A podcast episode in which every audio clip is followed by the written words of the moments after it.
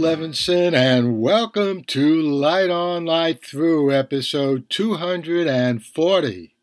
My review of The Colony, which I just saw on Netflix. By the way, the original name of this movie is Tides. And I have to say, this seems to be the season for post apocalyptic stories.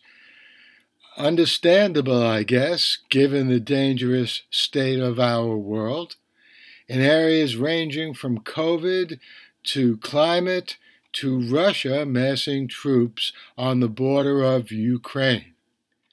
Now, I thought Station 11, a series on HBO Max based on Emily St. John Mandel's novel, was a flat out masterpiece. And I wouldn't say the same about Colony.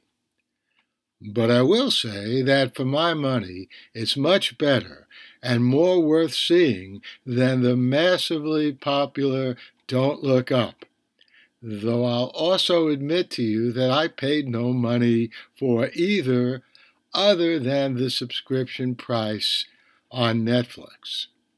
Now, in the colony, Earth has been devastated by both climate and plague, and some rich people on our planet have escaped to Kepler, a planet which we've indeed, in our current reality, have identified as being in the Goldilocks zone, that is, likely amenable to human life.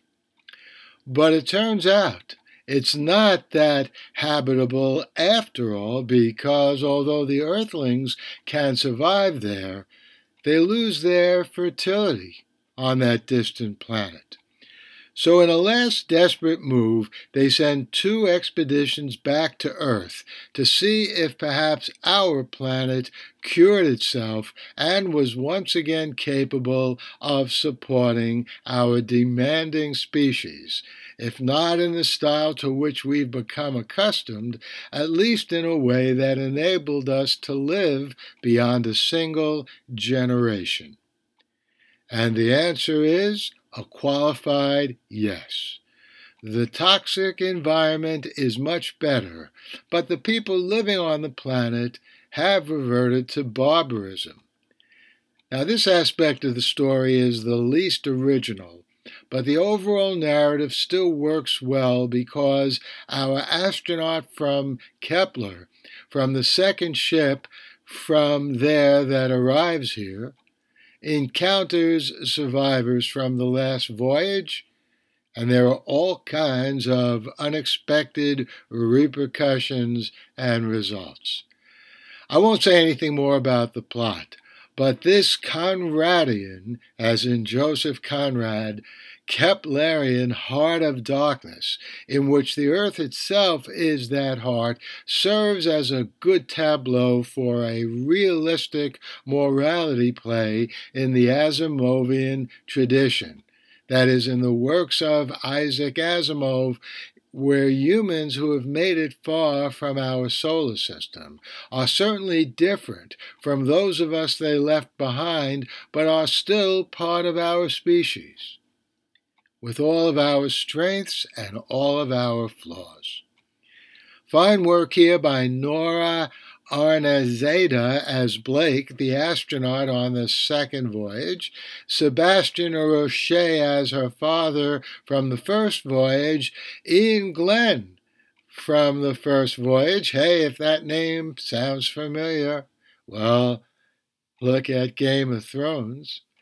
And Eden Gao or Goff, I'm not sure how to pronounce that, as Neil, a precocious little boy on planet Earth. So I hope you enjoyed that brief review of this movie, The Colony. The first name of the movie again is Tides. I'll be back here soon with another review of a movie, a television series. I have some good additional interviews coming up. In the meantime, stay safe, stay sound, and enjoy. The Light on Light Through podcast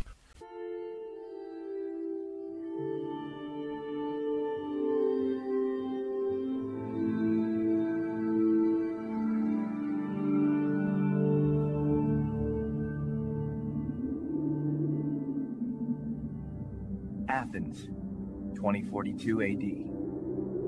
She ripped the paper in half then ripped the halves, then ripped what was left again into bits and pieces of history that could have been.